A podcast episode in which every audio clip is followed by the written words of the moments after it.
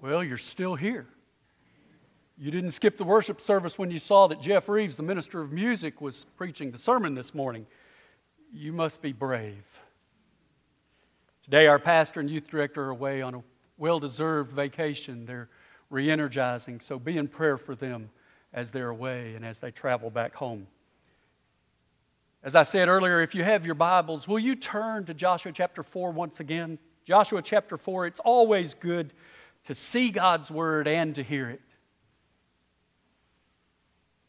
Joshua chapter 4, we're going to be looking at a lasting legacy. Tomorrow is Memorial Day, and as we've already heard, it's a day when we, we commemorate and memorialize those who have given their lives in active service to our country, whether that's during peacetime or during times of war and conflict. We have many memorials in this country constructed, both in this country, but also in countries around the world.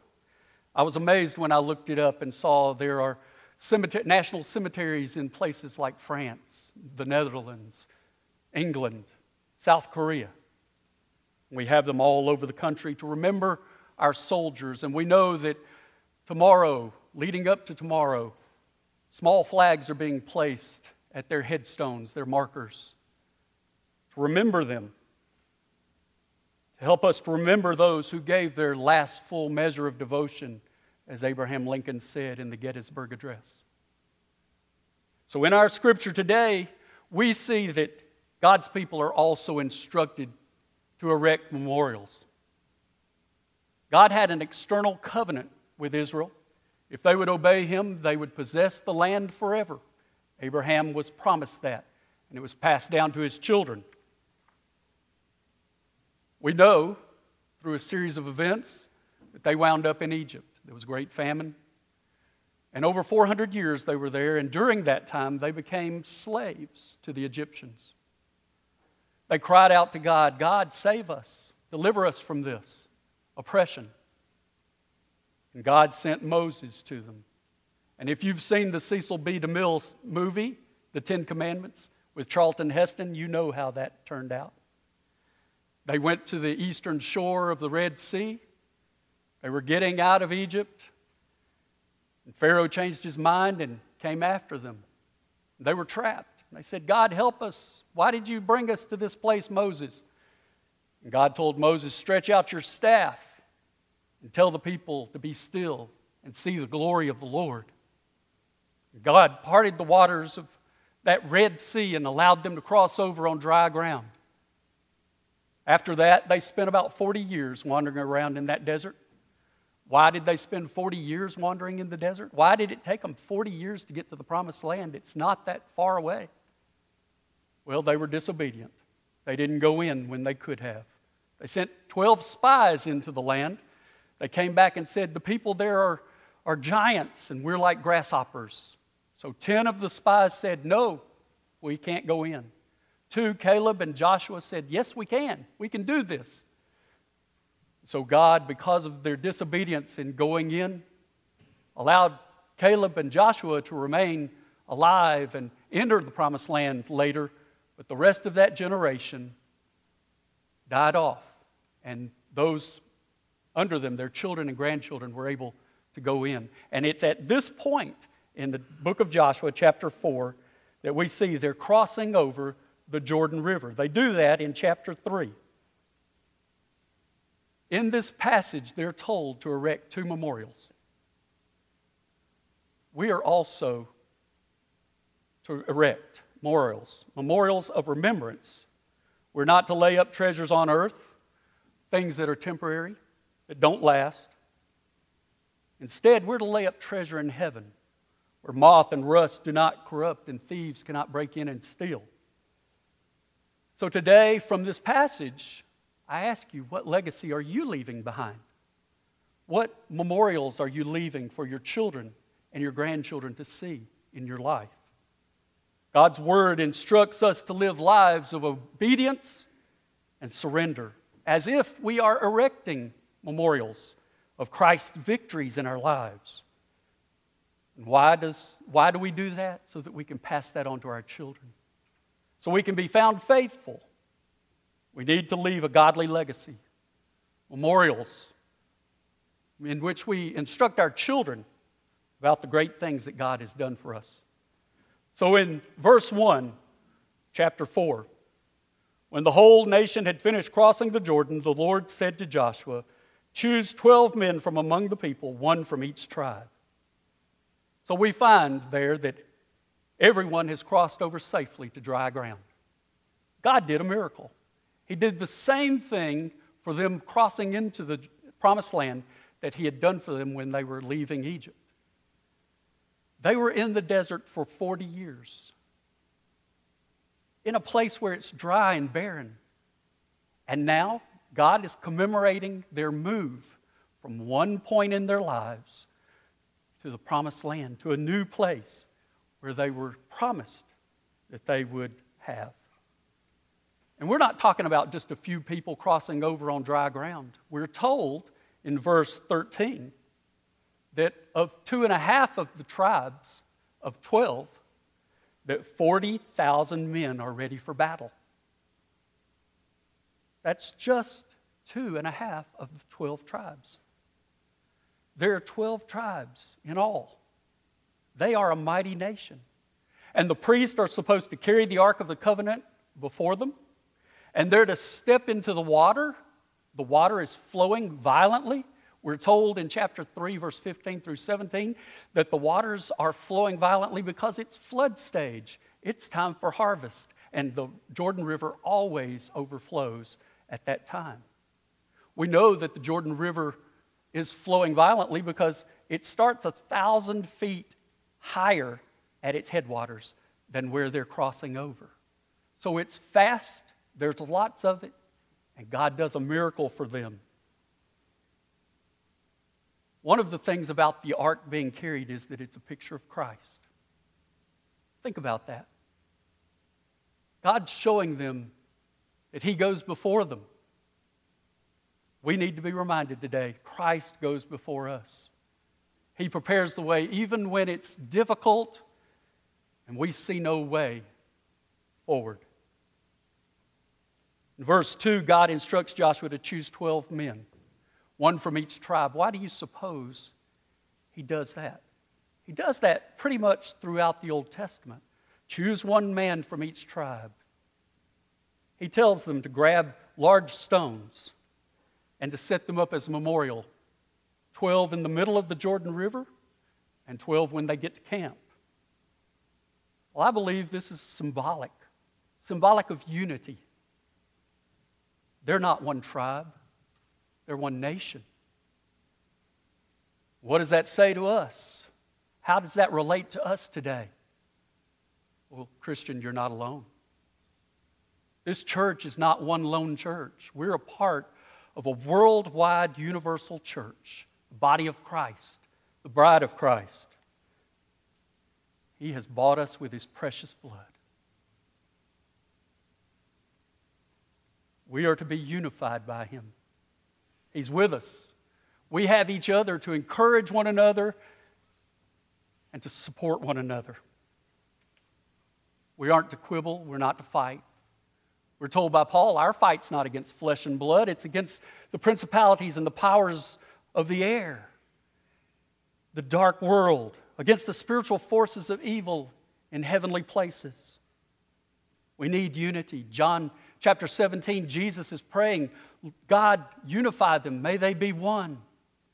Paul, throughout his letters to the, to the churches, said, I urge you, brothers, be one, be the body of Christ. So we need to be unified. In verse 3, God instructs Joshua to tell these 12 men to re- retrieve a stone from the middle of the river. According to verse 9, they're to set up 12 in the river. Now, once the river comes back together, why do you suppose there are 12 stones in the middle of the river? They can't see them. Their children probably can't see them. I, I would imagine God could see them. And the people could say with faith, we know that there are 12 there to this day, as the scripture says. They're not supposed to carry small rocks to their camp. These are large stones, as big as they can carry.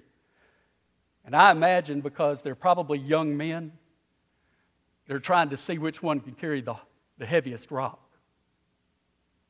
They get to Gilgal, which is about two miles away, and they, Joshua sets up these stones as a memorial so that they will remember and they'll be able to tell their children what God had done that day. This was a sacred place, and these were sacred stones. Do you have sacred things? Do you have things, maybe a, a watch, pocket knife, a ring, or some other piece of jewelry that you intend to pass on to your children? As God's people, we need consecrated items also. Maybe not tangible items, but those things that are intangible that your children hear you praying, or you share with them a story and how God miraculously acted in your life, saved you perhaps from cancer or some other terrible thing. It's great to have these consecrated items to pass on to our children as memorials. In verses 6 and 7, we're told, they were told to retell these to their children and their grandchildren. What kind of legacy are you passing on? Are you telling about the things that God has done in your life to your children, to your family, even to your friends and neighbors? In verse 4, we're told Joshua did not question God's instructions. He believed what God had said, and he immediately began to carry them out. And he instructed the people in what God had said. My question for you here is do we question God's leading? Are there times when we say, God, is that really you? Do you really want me to do that? How will you respond? Will you say, Yes, Lord, as Joshua did? Or do you ignore or even simply change those instructions to fit your own comfort? The Israelites did not question. We're told in verse 8 that they did just as they were instructed. They saw the river in front of them and they stepped into the water. The water hadn't parted. Think about that the faith that it took for these guys who are carrying the Ark of the Covenant. It's heavy, and they step into the water.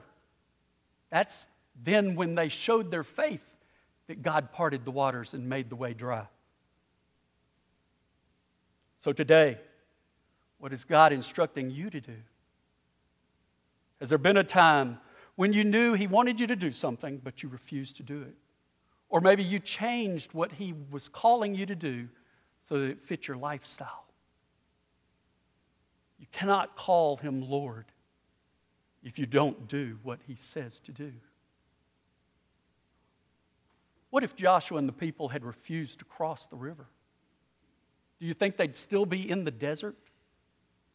Can you imagine living life forever in a dry and barren place?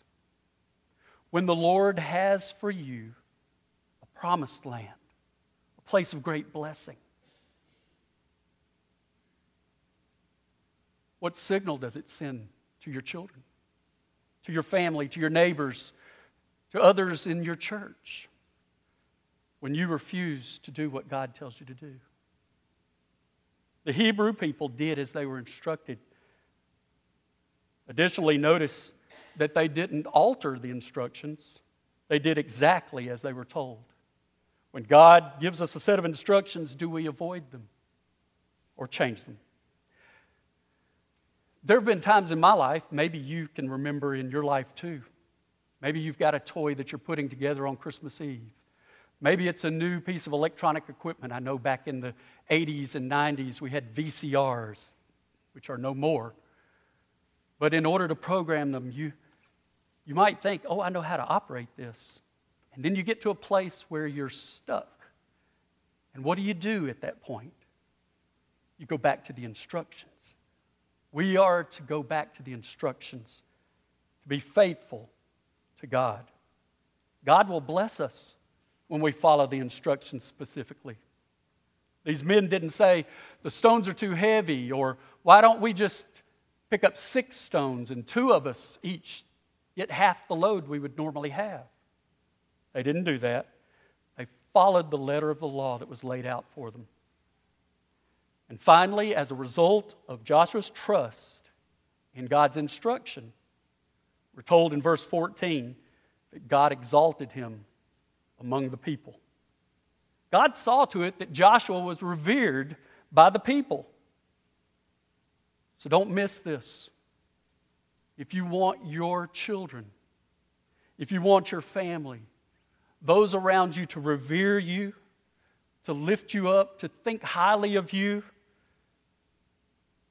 you need to trust and obey God specifically. Jesus said, Then they will see your good works and they will glorify your Father in heaven. You will be laying up treasure that is eternal. Through the generations, you'll be a link to the godly Christ followers. One day, this earth's going to be destroyed, we're told, and there will be a new heaven and a new earth. We spend so much time going after the things of this earth. We try to lay up treasure here on earth when we need to be laying up eternal treasure, laying up memorials so that those who come behind us will be pointed to Christ. Those things we do for Jesus are the things that will last forever. Living a godly life, obeying Him in all things, those are the things that result in His exaltation and a godly legacy to all who follow after us. So before we leave today, I need to ask you do you know God? Do you have a right relationship with Him? Within this group, there may be someone who's never trusted Christ as their Savior. The Bible tells us a right relationship with God can only result by trusting Him and doing like the nation of Israel did when they stepped out in faith, believing Him to cross the Jordan River. Today, you may need to step out of the desert into the promised land. Today's the day of salvation. We urge you that you would come forward, make your decision public today. Don't leave here without trusting Christ. And then there are those of you who may be here who know Christ. But I ask you, what kind of legacy are you leaving behind? What memorials are you building? Do your children and grandchildren know of your faith in Christ? Will your legacy be earthly treasure or eternal treasure? Will your accomplishments follow you into eternity? If not, I pray you'll consecrate yourselves today as the people did before they crossed over. Set yourself apart. Perhaps you need to recommit yourself to God. If you'll do that, God will be exalted and He'll raise you up. This morning, I'm going to ask us to stand and sing hymn number 434. The hymn is I Have Decided to Follow Jesus. I hope you can sing that this morning. If you need to pray, come pray. If you need to make a decision to follow Christ, come down. I'll be at the front. I'll pray with you. If you need to make another commitment, you can come forward and make that public also. But let's stand now and sing hymn number 434 I have decided to follow Jesus.